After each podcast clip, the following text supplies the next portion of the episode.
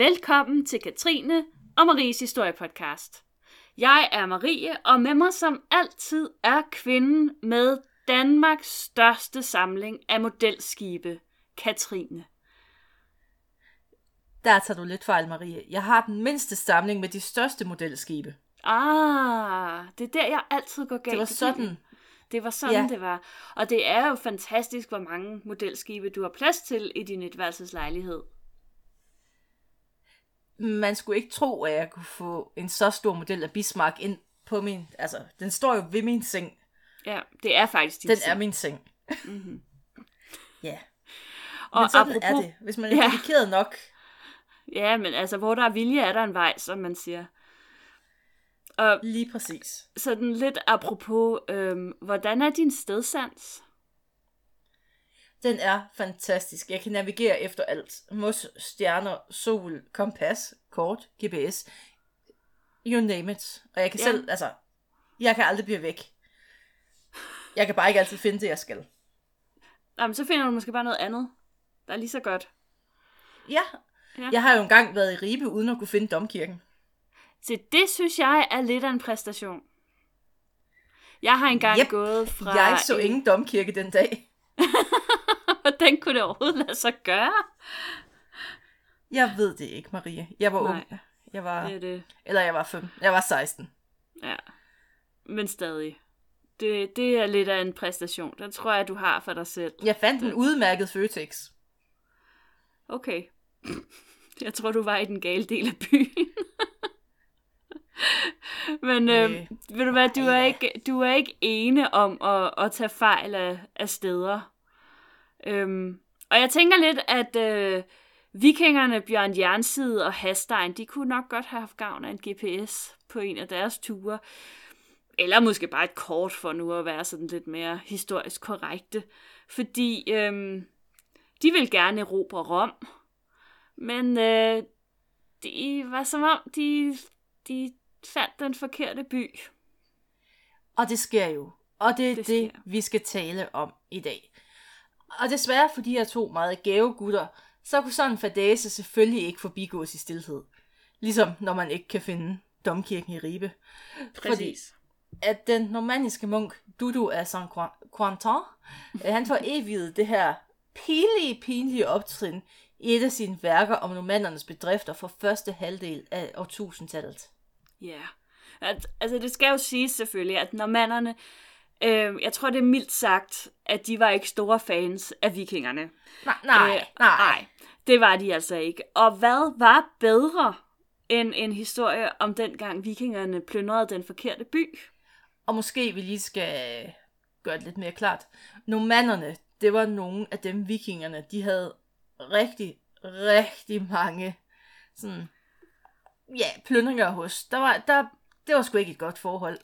Nej, og det ender jo også med, det er så efter det her, men det ender jo sådan set med, at, øh, at, at normanderne slår vikingerne i slaget ved Hastings, så det er jo sådan den, den officielle afslutning på vikingetiden i 1066. Der fik de deres endelige hævn, og så kunne de jo også rigtig sidde og grine af den her historie om, hvor dårlige vikingerne var, og hvor dumme de var. Præcis. Og den her histories hovedpersoner, det er ikke engang hvem som helst. Nej, nej. Fordi de er sønner af den legendariske vikingkonge Ragnar Lodbrok. Brok. Fordi jeg, jeg har set Vikings for meget, så nu kan jeg ikke rigtig finde ud af, hvad det er sådan dansk- Ragnar. Ragnar Lodbrok. Jeg kalder ham altså bare Reiner Lodbro. Ladi da, der er nok nogen, der ikke har set Vikings. Ja. Men det bliver ikke meget større i vikingeverdenen, end at være sønner af ham. Nej, han er top of the pop. Øh, så med alle andre vikingehistorier fra 800-tallet, så bevæger vi os altså lidt i grænselandet sådan mellem fakta og fiktion. Eller måske rettere, vi kan simpelthen ikke skelne mellem, hvad der er fakta og hvad der er fiktion. Der er formentlig en historisk kerne i historien og også øh, i personerne. Altså, de, har, der har formentlig, de her personer har formentlig levet i virkeligheden, men der er ganske givet også pyntet lidt på det, både positivt såvel som negativt. Tommelfingerreglen er, at de her historier, de er som regel rigtig gode, og de er rigtig gode af en grund. Mm-hmm. Der er lige blevet skruet op for visse ting, og ud, ja. undladt visse ting, og tilføjet visse ting. Ja. Og det er bare sådan, det er. og Bjørn Jernside og Hastein var ifølge overleveringen to af Ragnar Lodbrogs fem sønner. Og viden om Ragnars familieforhold, de stammer hovedsageligt fra sagerne. Men sønnernes navn, de optræder faktisk også i kilder uden for sagerne. Og det er især de anglosaktiske kilder i forbindelse med erobringen af England. Ja, altså jeg ved ikke, om der er nogen, der kan huske, at vi havde den der episode med den store hedenske her. Øh, det var jo faktisk øh, meget Reiner Lodbros sønner, der, øh, der var med i det slæng der, der erobrede England. Øh, og det er jo en virkelig begivenhed, der er fundet sted, og, vi, og så der er de jo virkelige personer. Så det, det, er, altså, det er lidt fishy, det der. Nå, men øh, navnene Bjørn og Hastein, de optræder også i europæiske analer og krøniker, skrevet af næsten samtidige munke, i forbindelse med de her vikingeangreb på franske kyster, altså de her, øh, som jo var Normandiet på det her tidspunkt også. Det er det jo sådan set stadigvæk. Øh, nogle steder er de angivet med efternavnene Ragnarsson, øh, altså Ravners sønner. Men om det er den Ravner, det er jo så det, der er spørgsmålet. Og det kan ikke udelukkes, øh, er der nogen, der skriver. Det er sådan de pessimistiske af dem. De skriver, at, at de bare har sagt, at de var sønner af Reiner Lodbro, fordi det gav sådan lidt mere prestige og autoritet, at man var søn af den her mægtige vikingekonge. Godt så. Mm-hmm. Min far, han er meget berømt, og han kan tæske din far. Nå. Ja, Jesper fra kommunen. Mm. Mm. Og Bjørn, han bliver først øh, nævnt i sommeren 855 og igen i 857, hvor han angriber Paris og brænder byen ned. Og efterfølgende, der slår han lejr på en ø i Seinen. Ja, og det er her, at historien om det skæbne svangre togt begynder. For ifølge overleveringerne, så mødtes han her på den her ø i scenen med sin bror Hastein, og han foreslår Bjørn, at de skal tage på et togt til Middelhavet. Fordi når han har kunnet erobre Paris, som jo er Nordeuropas største by på det her tidspunkt, jamen altså, hvad kan så stands dem? Og de to vikingebrødre, de vidste jo godt, at sydpå, der lå der en rigtig, rigtig saftig bøf ved mm. navn Rom. Og det var sådan den mm. ultimative pris. Fordi at der var jo ikke noget, der var større og rigere på det her tidspunkt. Nej, og de havde hørt rigtig mange historier om Rom. Øh, det var den her strålende by, der havde været hjemsted for den romerske civilisation og alt det der. Og at erobre og plyndre Rom ville ikke bare gøre dem vildt rige, det ville også gøre dem legendariske. Og er der noget, sådan en stor farlig viking ikke kan modstå, så er det jo at blive en legende. Ja, for altså, søren. Uff, det kunne gøre noget det, ved dem. Det er det vigtigste. Så i 859, der stævnede Bjørn og Hastein ud fra Paris med deres flåde, og den bestod af ikke mindre end 62 langskibe. Ja, jeg har sådan prøvet at finde ud af, hvor mange mennesker er der egentlig plads til ombord på sådan et langskib der. Og så vidt jeg kunne finde frem til, så, så kan der sidde omkring 34 mænd på sådan et skib. Så det giver altså en hær på omkring 2100 vikinger. Det er jo, det er jo egentlig ikke så dårligt, tænker jeg. Det er en god chat det er en pæn størrelse. Men altså, øh, de fulgte som udgangspunkt de franske floder sydpå, indtil de nåede den iberiske halvø. I dag der er det jo Spanien og Portugal, men dengang der øh, var hele det her område under muslimsk styre i noget, som hed øh, Cordoba-emiratet. Ja, fordi at øh, hele det her område, det blev lige hapset på ja. et tidspunkt. Det er dem, det, man kalder for mavrene. Ja, det var sådan lidt problematisk i den periode. Ja. Og det er jo ikke fordi, at vikingerne på den her tur havde ledet på den lade side. De har ikke sat autopiloten på. Fordi mm. deres skibe, de var allerede fyldt med 20 koster, da de nåede Spanien. Så ikke særlig langt på turen, under halvvejs. Præcis. Allerede fyldt øhm, bagagerummet. Ja, ja, og altså logistik var jo tydeligvis ikke måske sådan lige Bjørn og Hasteins stærkeste side. Øh, fordi selvom skibene de allerede lå ret tungt i vandet, og altså havde de overhovedet plads til alle de ting, de skulle plyndre øh, på resten af togtet. Men altså de, de fortsat ufortrødent øh, sydpå med kurs mod Sevilla. Det er ligesom når folk er i Bilka, ligesom fylder deres vogn, inden de er nået halvvejs. Ja. det er præcis den samme øh, Ja. logik, man kan se i Bilka Horsens Eller- sådan eller fredag når- eftermiddag. jeg har set det i Bordershoppen. Det Åh, er, den er også samme klassisk. princip, ja. ja. Og så kommer Nej, man ud Torben, til sin så lille meget bil, Matador Mix og så- skal vi ikke have. Du har allerede fyldt bagagerummet. med Matador Mix og Nej, kun Ølrammer. Matador Mix. Torben har et problem. Jeg føler med Torben i den sammenhæng, vil jeg sige. Men øh, tilbage til vikingerne, fordi Ja. at det er jo også et problem, fordi der skibe, de er jo sådan, som regel bygget til at være hurtige og sådan elegante i vandet. Mm. Nu er de blevet sådan lidt tunge i røven. Og så sker der noget, de ikke lige havde set komme, fordi at Cordoba, eh, emiratet, de har også en flåde, og de har et frygtindgydende våben kaldet den græske ild. Og det er kort fortalt en flammekaster, der skyder en brændende væske ud. Og fun fact, man har jo sådan prøvet at genskabe det her og prøve at regne ud, hvad det var. Man Ja. stadig ikke rigtig fattet det og kunne genskabe det. Nej. Nej, det, Det er en, det er en helt anden historie. Det kan Det er ret, det, og det lyder utroligt drabligt, altså. Men øhm, Bjørn og Hastein, de ser de her, den her mauriske flåde, og de ser den her flammekaster, og så tænker de, øhm, hvad med nej? Og så øh, vender de flåden og flygter fra stedet, øhm, så hurtigt man nu kan i sådan et, et meget tungt langskib. Historien beskriver ikke sådan i detaljer, hvordan de kommer ud til kysten, men sådan i, i forhold til, hvad der sker nu, så tænker jeg, at de må på en eller anden måde være kommet ud til kysten og fortsat øh, sydpå ned til Gibraltarstrædet, og så er de sejlet ind i Middelhavet. Og man vil jo være en dårlig viking, hvis man ikke plyndrede en lille smule. Ja. Så på vejen så plyndrer de Nordafrikas kyst, inden de vender tilbage til Spanien, hvis de nu skulle have overset noget, man kunne plyndre, og derfra mm. videre langs Middelhavskysten. Og så, Katrine, endelig, endelig kan de se Endelig! deres mål i horisonten. De kan se en by af hvid marmor, omgivet af olivenlunde og grønne oaser, og der har, det, de har aldrig set noget så spektakulært før. Der er ingen tvivl i deres hoveder. Det der, det er Rom. Og det ser jo meget pænt ud, men der er en, en lille aber dabei, fordi at byen, den er omgivet af en stor bymur, og oven på den her bymur, der er der så bevæbnede soldater, der står og kigger lidt, og de sender onde, onde romerske øjne efter dem. Ja, øh, og er der noget, som vikingerne hader, så er det modstand.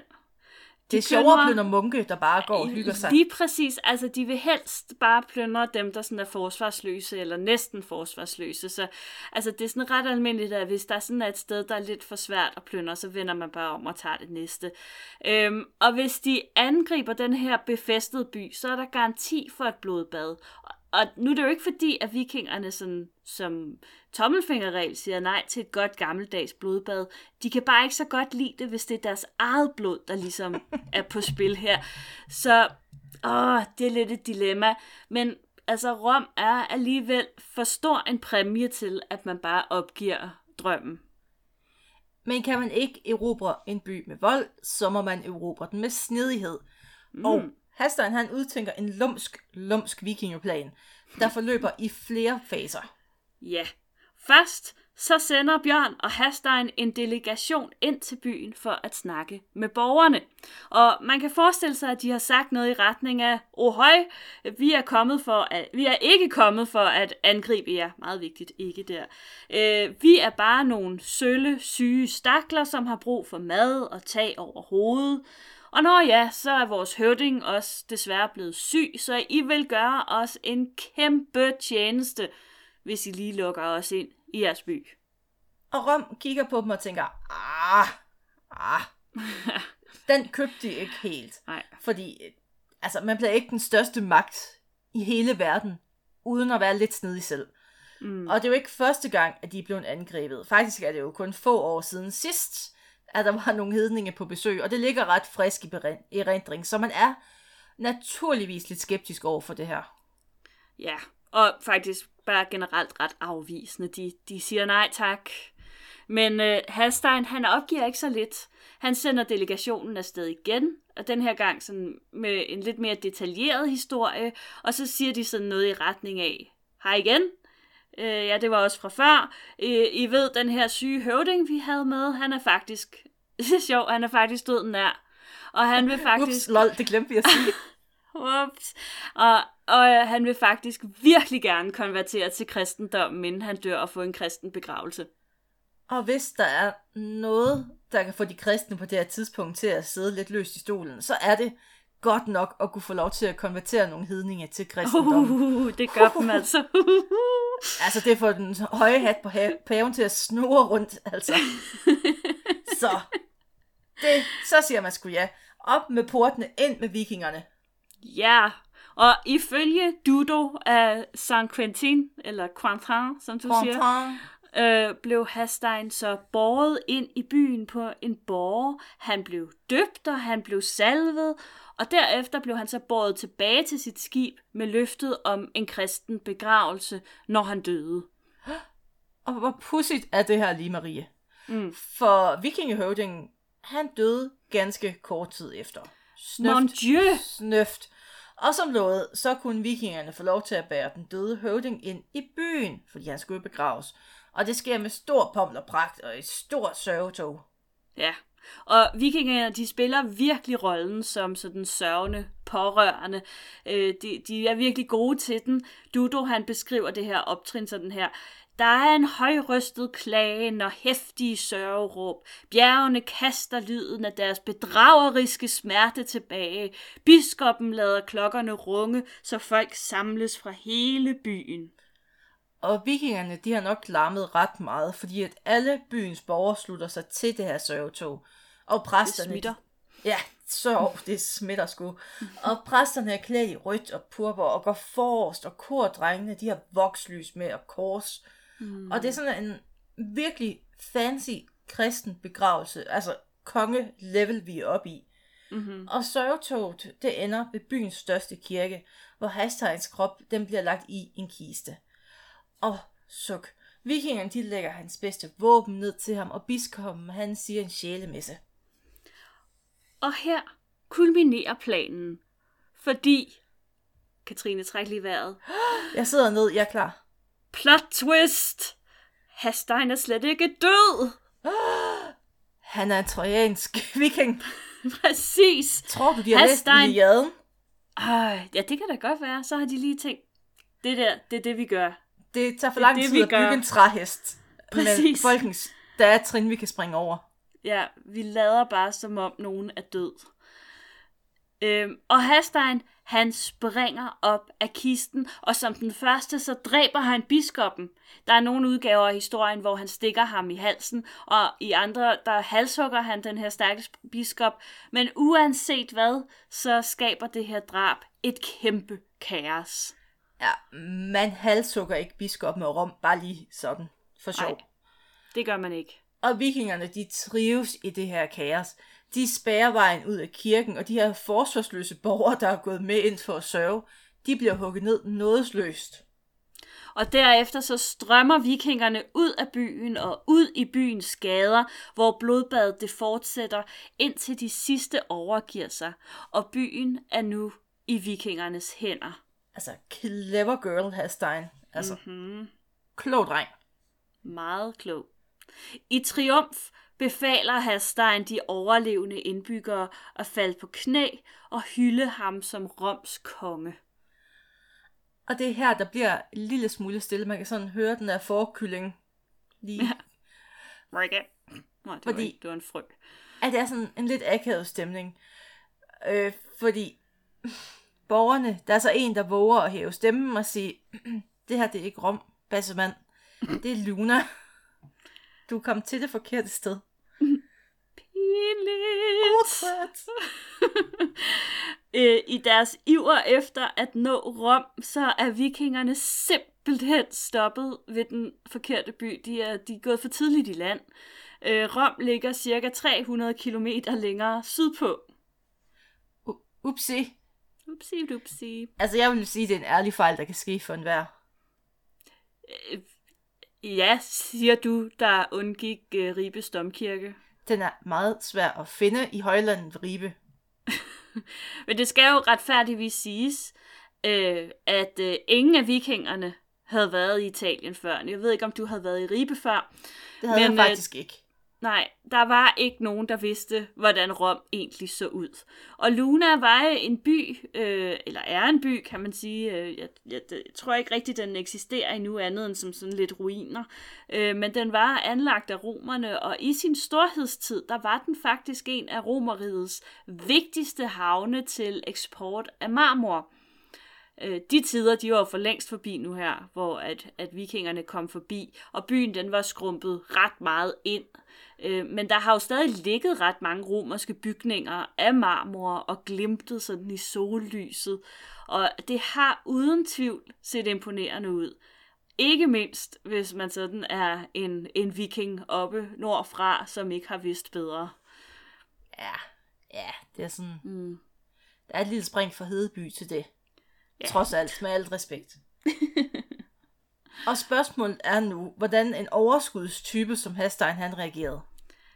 Jamen, jeg vil jo besvare dit spørgsmål med et spørgsmål, fordi hvordan tror du, at en type som Hastein reagerer? Øhm, jeg tror, han har set indad og reflekteret, og så har han anerkendt sin fejl og sejlet hjem. Eller, Nej. nå, nå, jeg håbede. Øh, altså, jeg, sådan, jeg forestiller mig lidt sådan et vredesudbrud ala Egon Olsen. Bare tilføjet en økse. Sådan en vikingeøkse. Øhm, hvor han bare øh, går fuldstændig amok. Og måske håbede han, at hvis han bare sådan, hvis der ikke havde været nogen vidner til den her lille fadase, så, så, så var der jo ikke nogen, der kunne fortælle historien. Smart. Altså, så var der mange, der skulle slås ihjel, inklusiv hans egne kollegaer. Ja, og dem, dem slog han så ikke ihjel. Men, men alle de andre slog han ihjel. Og bagefter, der rejste de videre, som om intet var hent. Det snakker vi ikke om. Aldrig nogensinde mere. Og hvis I siger det derhjemme, så får I tæsk. Ja. Og altså, det vil sige, at de forsøgte ikke at erobre det rigtige Rom, men de plyndrede en række andre middelhavsbyer på vejen, ligesom for at sætte plaster på det her sår. Mm. Ja, og efter tre års plyndringstogt, så var vikingerne ret udmattet og ville egentlig helst bare hjem.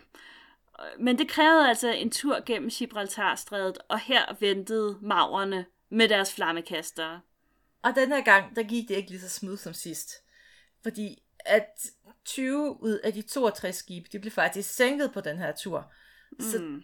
det var en ret svækket her, der kom tilbage til Europa. Ja, og de rejste faktisk tilbage til Paris og slog sig ned på den samme ø i scenen, og så sad de der og slikkede deres sov. Og hvad der sidenhen skete, øhm, det er, det, det, jeg ved ikke så meget om, hvad der skete med Bjørn, men jeg ved noget om, hvad der skete med Hastein, fordi han, øh, han kommer til at, øh, han træder ind i kilderne faktisk over i England igen, hvor han, øh, han, han er med øh, til at erobre England, og han bliver faktisk også øh, sådan konge øh, derovre. Jeg tror faktisk, at han bliver konge i Irland et sted, hvis nok. Så han, øh, han lever et godt og langt liv øh, som konge i, øh, i Irland. Jeg skulle lige til at give mit eget gæt på ham, vi ikke ved, hvad sker. Ja. Hvad der sker med ham, vi ikke ved noget om. Sådan ja. skulle sætning formuleringsord. Men et safe bet, når det er vikinger, der tager på togt, det er jo Ja. som regel, at de dør. Øh, ja. Øh, På et eller andet Lige tidspunkt. præcis ham her, han har jo fået et tilnavn, Bjørn Jernside. Så jeg tænker umiddelbart, at der nok er nogle flere historier om ham. Øhm, og måske øh, lever han også lidt, lidt videre. Jo, vent lidt, det ved jeg faktisk godt i øvrigt. Det kan jeg godt huske nu. Han bliver faktisk, han, han, er, øh, han bliver konge i Sverige. Iv, Han er, det er jo han er, skæbne han er anerkendt som, som den første svenske konge. Ja. Så, øh, så sådan sker det med ham. Men altså, hvad tror du? Tror du, det her er en sand historie, eller er det bare en, en røver? Øh, som vi snakkede om i starten, så er linjen mellem fiktion og kildemateriale her jo meget udvisket. Mm. Det, altså jeg, jeg siger nok, at det er lidt en røver, Mm. men de har helt sikkert været ude at plyndre. Mm. Mm. Men at de sejlede til den forkerte by, nah, om det skete præcis på den måde, men selvom jeg utrolig godt kan lide tanken om den trojanske viking. den kan altså noget, synes jeg. Ja, jamen jeg synes også, den Og, er... og hvordan, den er altså, virkelig hvordan har han snydt det med at spille død? Havde de lukket Ja, det, kisten? tænk, det tænker jeg også lidt. Altså, men hele den der sørgeprocession, altså, der er ikke nogen, der har lagt mærke til, at han trak vejret, eller hvad? Ja, altså, har, har de lukket kisten? Jeg har brug for detaljer. Ja. Du må læse Dudu af Saint Quentin. Qu- Quentin. Quentin? Ja, øh, og, og finde, ud, finde ud af mere. Altså, jeg vil sige, at, at jeg, som jeg også sagde i, i indledningen, øh, jeg tror jo på, at der, er- der er jo nok en historisk kerne i det her. Øh, og, og jeg ved ikke, hvor udbredt. Altså, Bjørn var nok et rimelig almindeligt navn på det her tidspunkt. Hastein måske også. Jeg skal så i øvrigt sige, hvis der sidder nogle kender derude og siger, at Reiner Lodbro havde der ikke nogen sønner, der hed Hastein. Øh, mm, det kommer lidt an på, hvilke kilder du læser, fordi øh, nogle steder, der hedder han Halfdan, og andre steder, der hedder, han hedder mange forskellige ting, og i nogle kilder bliver han altså kaldt for Hastein, og det gør han specifikt i den her historie, så derfor har jeg valgt det navn til ham. Øhm, men øh, jeg tror da på, at de, de var nok rigtige personer, men om den her historie med den trojanske hest og sådan noget, det, Den trojanske viking. den trojanske viking, ja, Man potato potato. Be Jeg kunne nu godt tænke mig, jeg kunne godt tænke mig, at den var sand. Jeg synes faktisk, at der er alt for få historier om vikinger, der sejler forkert. Øh, de, har, de er altid så overskudsagtige, og sådan lidt, se os, vi opdager lige Grønland, og se os, vi sejler lige over til Amerika, og se os, vi er lige sejlet hele vejen til Istanbul. Men hvorfor er der aldrig nogen af dem, der sejler forkert? Og ja, jeg, det, det, synes, det kan jeg egentlig meget godt lide. Ej. Jeg synes, vi skal snakke om græskild snart, Marie. Ja, Helt uden for øh, kontekst. jamen altså, det, øh, det, øh, du har, du har, du ved, du har, en, øh, du har da bare en opgave med at få, få sat en historie sammen, så. Du ved godt, jeg er nødt til at google forfærdelige ting nu. Jamen altså, din søgehistorik, den er for længst spoleret. Ja. Ja. Altså, at der, der sidder en eller anden efterretningstjeneste agent. Det er faktisk det hele den der sag, den handler om. Øh, der er ikke mange, der ved det, men hele den der efterretningssag, der kører lige nu, det er faktisk øh, Katrine, som er blevet øh, spioneret på. De er utrolig forvirrede. Nogle gange googler jeg søde små killinger, og andre gange søger jeg atombomber. Hvordan laver man How en to. atombombe? Hvor mange røgalarmer skal jeg cirka bruge? Spørgsmålstegn. Bagefter søger jeg billige røgalarmer tilbud. Og nu, hvordan laver jeg en flammekaster med brændende væske? Hvor meget øh, harpix skal man eventuelt bruge? Og med de ord, tak fordi I lyttede med.